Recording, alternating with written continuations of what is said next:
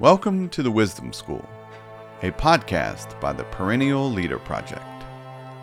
Here you'll find selected readings from ancient texts, clips from the In Search of Wisdom podcast, and meditations on the art of living.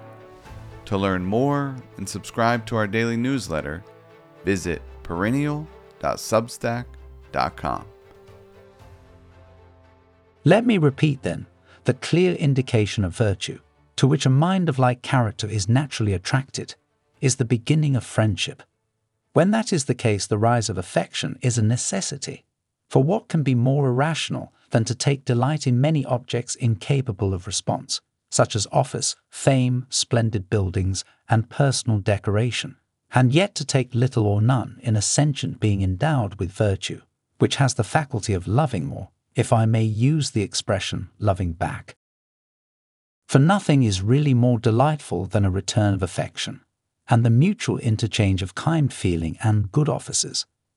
And if we add, as we may fairly do, that nothing so powerfully attracts and draws one thing to itself as likeness does to friendship, it will at once be admitted to be true that the good love the good and attach them to themselves as though they were united by blood and nature. For nothing can be more eager, or rather greedy, for what is like itself than nature. We may look upon this as an established fact that between good men there is, as it were of necessity, a kindly feeling, which is the source of friendship ordained by nature, but this same kindliness affects the many also.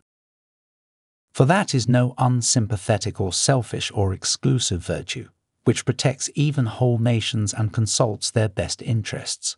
And that certainly it would not have done had it disdained all affection for the common herd.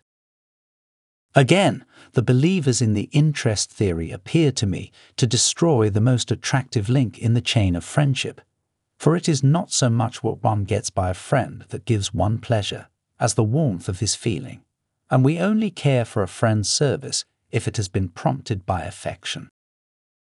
And so far from its being true that lack of means is a motive for seeking friendship, it is usually those who, being most richly endowed with wealth and means, and above all with virtue, which, after all, is a man's best support, are least in need of another that are most open handed and beneficent. Indeed, I am inclined to think that friends ought at times to be in want of something. For instance, what scope would my affections have had if Scipio had never wanted my advice or cooperation at home or abroad?